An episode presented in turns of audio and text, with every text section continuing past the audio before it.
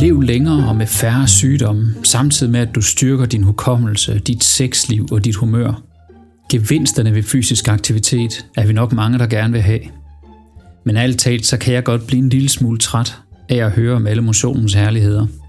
Faktisk har frygten for at få en fiasko i mange år været større end troen på at få en gevinst. Og min motivation for at være fysisk aktiv har derfor været helt i bund, når det galt at prioritere tid i hverdagen til at være fysisk aktiv i. Velkommen til Smertevejleder podcast-serien, som er blevet til i samarbejde med FAX, Foreningen af Kroniske Smerteramte og Pårørende. Indholdet i den her podcast er jeg, Morten Høgh, ansvarlig for. Indholdet er altså tanker og råd, som jeg tror har været gavnlige for de patienter, jeg har set i min tid som fysioterapeut. Derfor erstatter indholdet i den her podcast selv sagt heller ikke de lægelige undersøgelser, men den er derimod rettet til dig, der allerede er udredt og som søger viden om, hvordan du kan lære at forstå og kontrollere dine smerter. Velkommen til podcasten.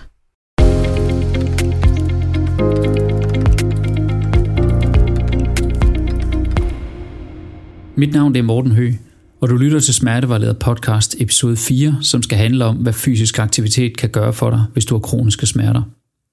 Målet med dagens episode er at give dig så mange fakta som muligt omkring konsekvenserne af det at være inaktiv, såvel som gevinsterne ved at være aktiv. Derefter kan du så selv beslutte, om træning og fysisk aktivitet skal være en del af dit liv med kroniske smerter. Lad mig starte med at præcisere, hvad jeg mener med henholdsvis fysisk aktivitet og med træning. Fysisk aktivitet det dækker over alt det, du laver, som du bliver forpustet af, men som ikke er struktureret. Det kunne være at gå en tur, cykle, gøre rent, lege, spille bold i haven, klippe hækken osv. Træning, det er noget struktureret, noget man så at sige går til. Det kan være i den lokale forening, hos din fysioterapeut i fitnesscenteret, eller noget, du laver sammen med naboen to gange om ugen, men det er noget, der er struktureret på en eller anden måde. For overskuelighedens skyld, så deler jeg ikke fysisk aktivitet og træning op her i podcasten, og du kan i det store hele godt gå ud fra, at de effekter, vi taler om, er de samme, uanset hvordan du får din motion. Det kort af det lange er, at den form for fysisk aktivitet eller træning, der virker bedst, det er bliver den, du får lavet. Der hvor forskellen kan opstå, er for eksempel i mængden af den motion, du laver, den intensitet, motionen har, og i særdeleshed regelmæssigheden af den aktivitet, du laver. Dermed er det ikke sagt, at mere er bedre.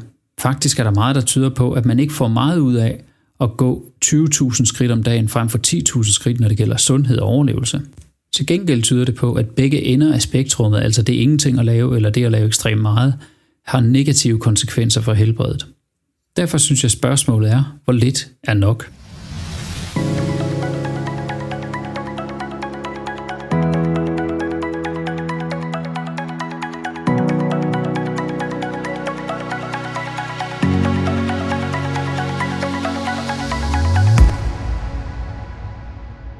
I Danmark er det for eksempel Sundhedsstyrelsen, der sætter anbefalingerne for fysisk aktivitet. Så hvis du er mellem 18 og 64 år, så lyder anbefalingerne fra Sundhedsstyrelsen som følgende. Vær fysisk aktiv mindst 30 minutter om dagen. Aktiviteten skal være med høj til moderat intensitet og ligge ud over almindelige kortvarige dagligdagsaktiviteter. Hvis du deler de 30 minutter, som du skal lave hver dag op, så skal hver aktivitet vare mindst 10 minutter. Derudover skal du så to gange om ugen have noget fysisk aktivitet med høj intensitet, altså hvor du bliver meget forpustet. Det må gerne være af de her 20 minutter, så det skal ikke være mere end det, men to gange om ugen skal du blive meget forpustet, sådan at du vedligeholder enten din kondition eller din muskelstyrke. Der skal også indgå aktiviteter, som øger knoglestyrken og bevægeligheden. Det kunne fx være styrketræning og noget udspænding eksempelvis. Fysisk aktivitet ud over det anbefalede, altså ud over det, der lige er blevet læst op, skriver Sundhedsstyrelsen, kan medføre yderligere sundhedsmæssige fordele. Der er altså ikke tale om, at det er det maksimale, man skal lave. Tværtimod, der er tale om, at det her det er eksemplet på, hvordan du får mest for pengene, så at sige. Men hvad så, hvis man har kroniske smerter? Gælder det så også? Du lytter til Smertevejleder podcast, og mit navn det er Morten Høgh. Mange mennesker med kroniske smerter oplever, at deres smerter lindres ved fysisk aktivitet. Og det er jo dejligt. Men der er også mange, der oplever det modsatte. Altså at når de laver noget, så får de det værre. Og så bliver det pludselig svært at forholde sig til, at de der anbefalinger fra Sundhedsstyrelsen, de gælder alle mennesker, også dem, der får det værre af at udføre det. Her skal man huske på, at Sundhedsstyrelsens anbefalinger går på, hvordan man bevarer sin sundhed. Og der tages ikke højde for, om man er kronisk smertepatient. Det er jo generelle anbefalinger. Så for nogle mennesker er det altså ikke muligt at lave 20 minutter sammenhængende aktivitet, eller for den sags skyld bare lave træning med høj aktivitet, uden at smerterne kommer ud af kontrol.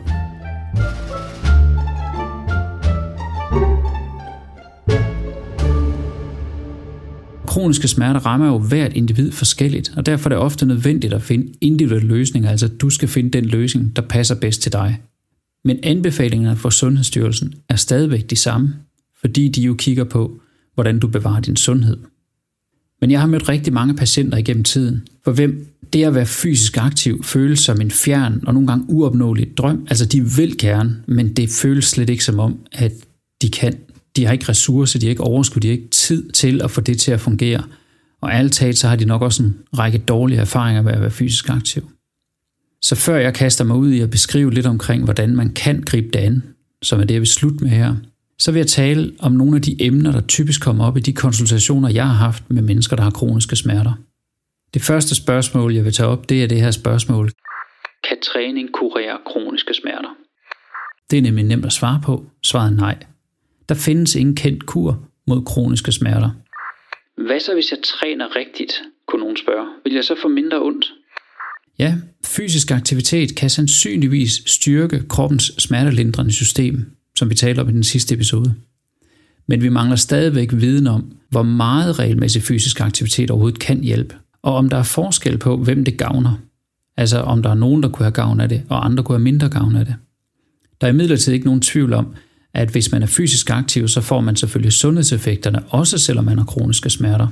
Og det gælder især dem, der ikke allerede er fysisk aktive, hvilket også lader til, i hvert fald statistisk set, at gælde en gruppe af dem, der har kroniske smerter. Så man kan sige det på den måde, at hvis du er aktiv eller begynder at være det, så er indsatsen aldrig spildt. Du lytter til Smertevejleder podcast. Mit navn, det er Morten Høgh. Får jeg stadig noget ud af træningen, selvom det gør ondt? Ja, sundhedseffekterne ved at træne er som sagt uafhængige af, om du er ondt eller ej. Men hvis de smerter, du kender, de bliver værre af at træne, eller hvis de tager flere dage om at falde til ro, efter du har trænet, så bør du få hjælp til at tilpasse dit program, så du ikke oplever, at fysisk træning bliver identisk med forværing af dine smerter. Det kommer jeg lidt mere ind på senere i podcasten. Hvad sker der, hvis jeg ikke træner eller ikke er aktiv?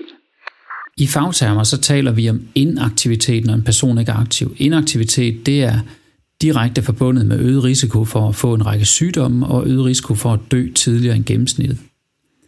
Men som noget nyt er der også studier, der tyder på, at inaktivitet kan have en negativ effekt på kroniske smerter.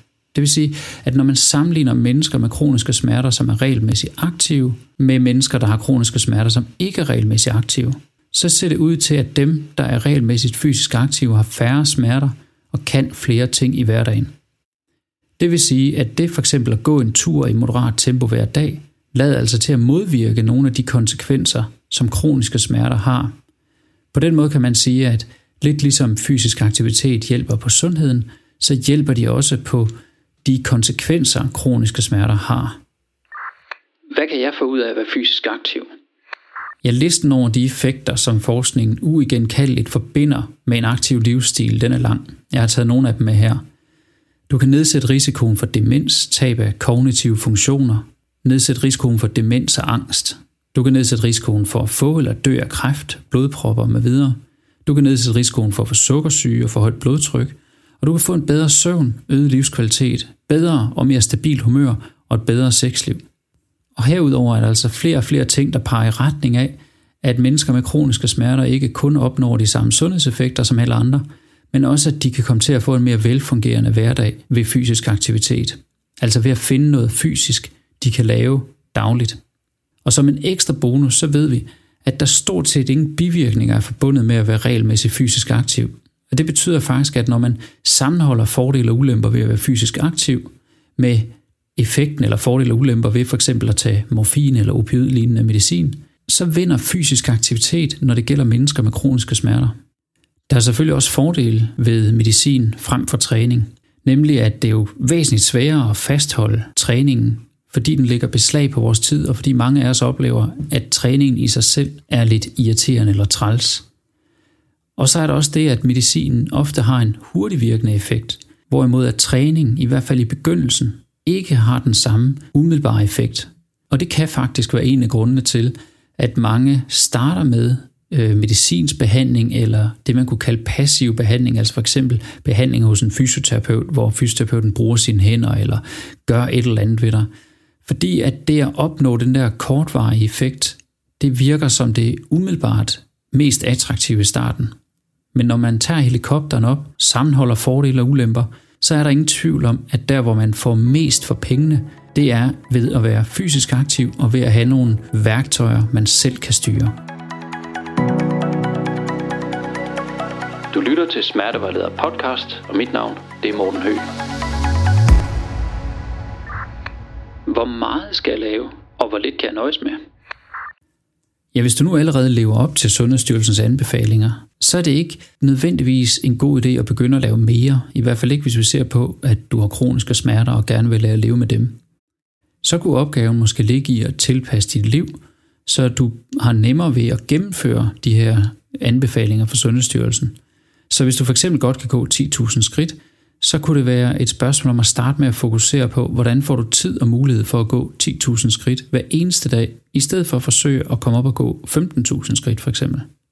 Og gør du allerede det, altså lever op til Sundhedsstyrelsens anbefalinger på dagligt niveau, så kan du selvfølgelig godt vælge at begynde at optimere det ved for eksempel at blande noget styrketræning og noget kredsløbstræning. Men på det her tidspunkt kunne det faktisk være, at det gav mere mening at spørge dig selv, om ikke det gav bedst mening at nøjes med at lægge dig op af Sundhedsstyrelsens anbefalinger, og så måske bruge de ekstra ressourcer på nogle andre ting, for eksempel at optimere din søvn eller bruge noget mere tid i sociale sammenhænge. Kan træning forværre mine smerter?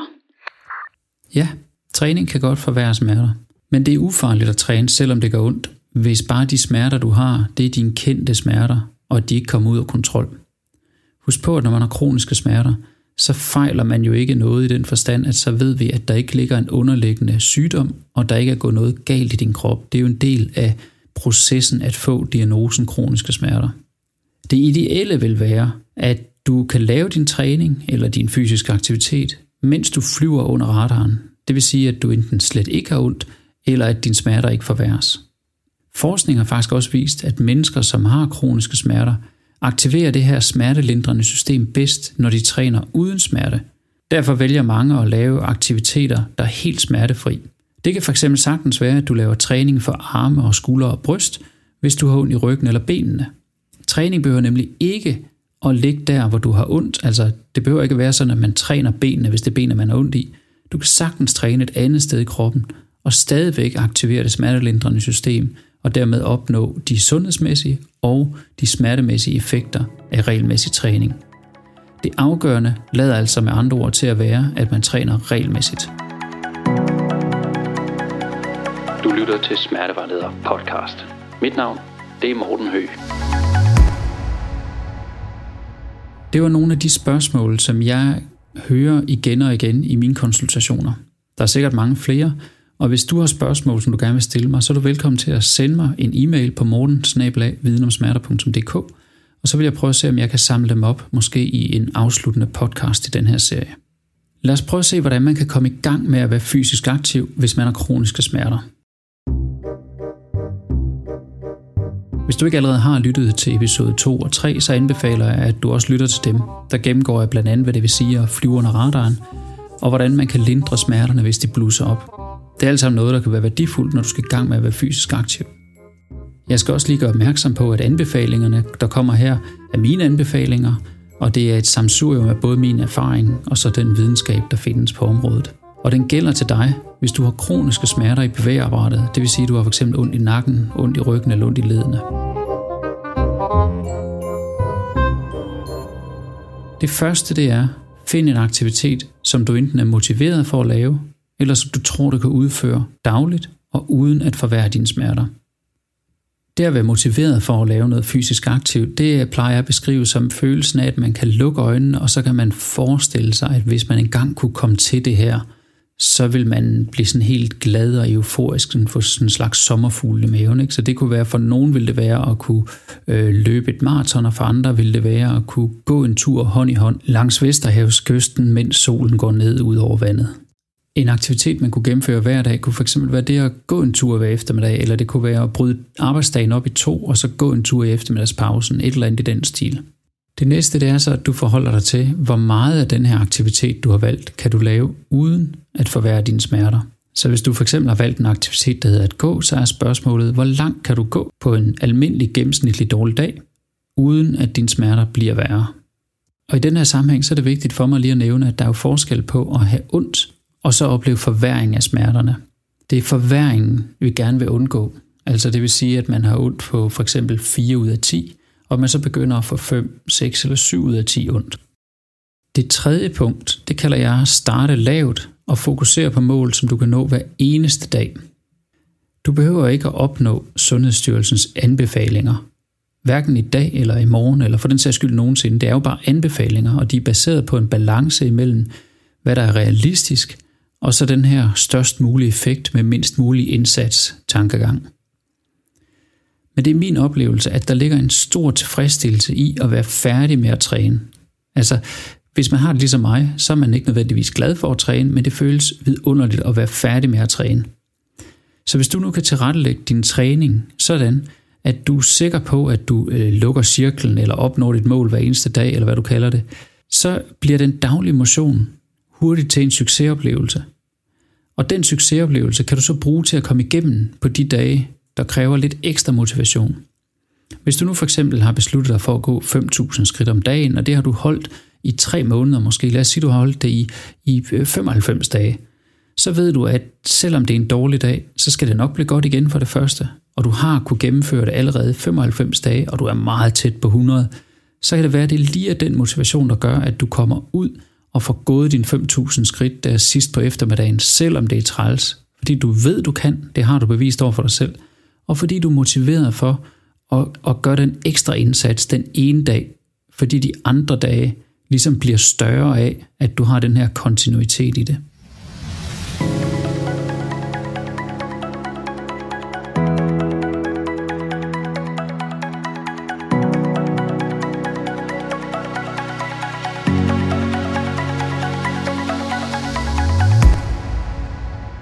Det fjerde punkt har ikke så meget med træningen at gøre, men mere med omgivelserne. Altså det, at du bliver en del af et fællesskab, eller gør det i nogle situationer, hvor du har det bedre.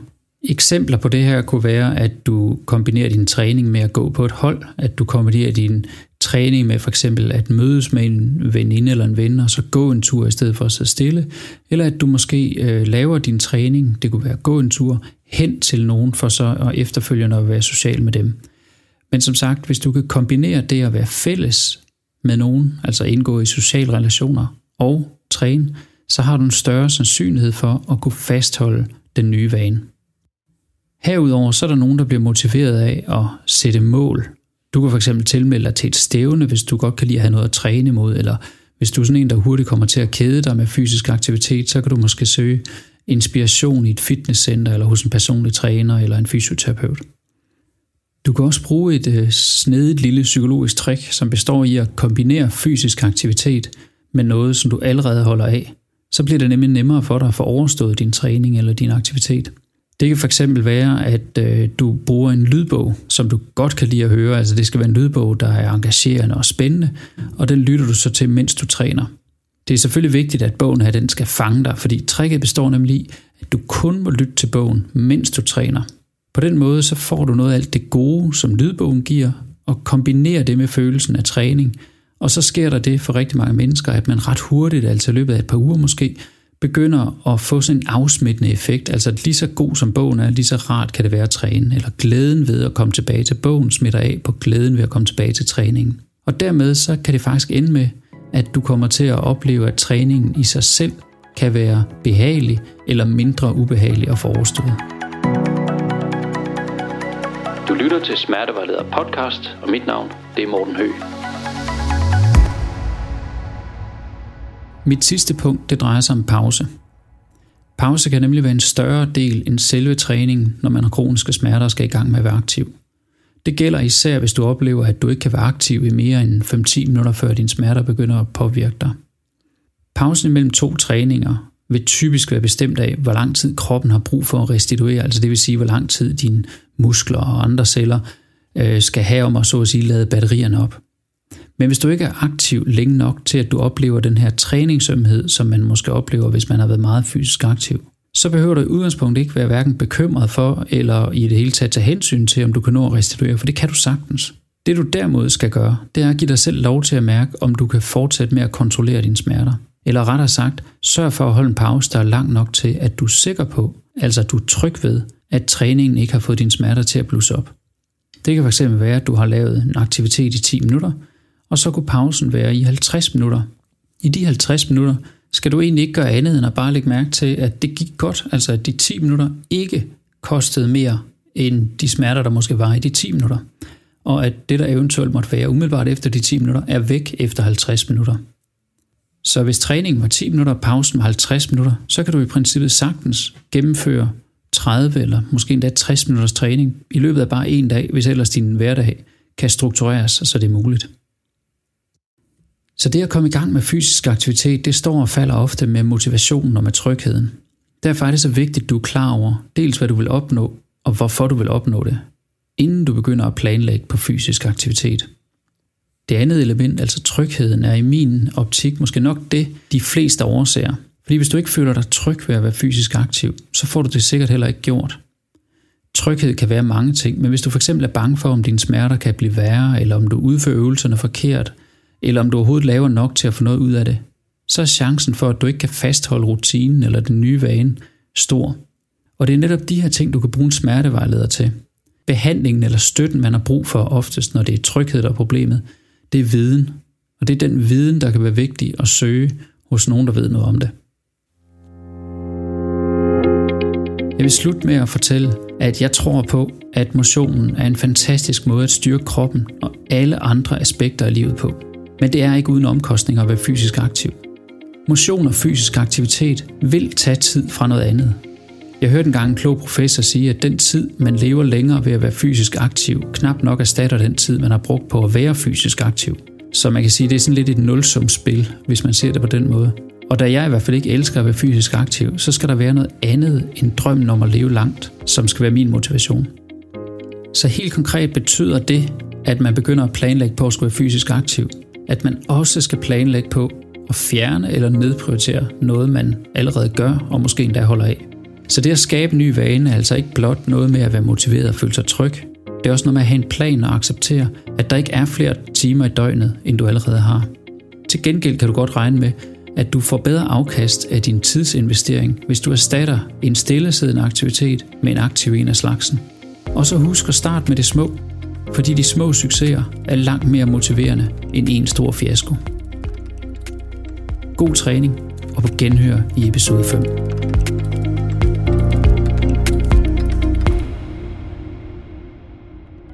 Denne podcast er blevet til med støtte fra Patientforeningen Fax, Foreningen af Kroniske Smerteramte og Pårørende. Fax er en landsdækkende patientforening for mennesker med kroniske smerter og deres pårørende. I Fax kan du møde andre smerteramte eller andre pårørende og være en del af det fællesskab, som Fax byder på, med fokus på forståelse, opbakning og på at skabe sociale relationer. Fax tilbyder også hjælp til at få kontrol over livet, selvværdet og livskvaliteten igennem viden om smerter, aktiviteter og social samvær. Du kan læse mere om Fax på www.fax.dk. Fax står også bag smertelinjen, som tilbyder gratis og anonym rådgivning. Du kan tale med forskellige typer af rådgivere, smertesygeplejersker, socialrådgivere, fysioterapeuter og rådgivere med psykologfaglig baggrund, og med mennesker, der selv lever med smerte. Alle rådgiverne arbejder enten selv med smerte eller lever med dem. Derfor har de gode forudsætninger for at forstå netop dig. Så du kan ringe til smertelinjen på telefon 60 13 01 01, det var 60 13 01 01, eller gå ind på hjemmesiden www.smertelinjen.dk.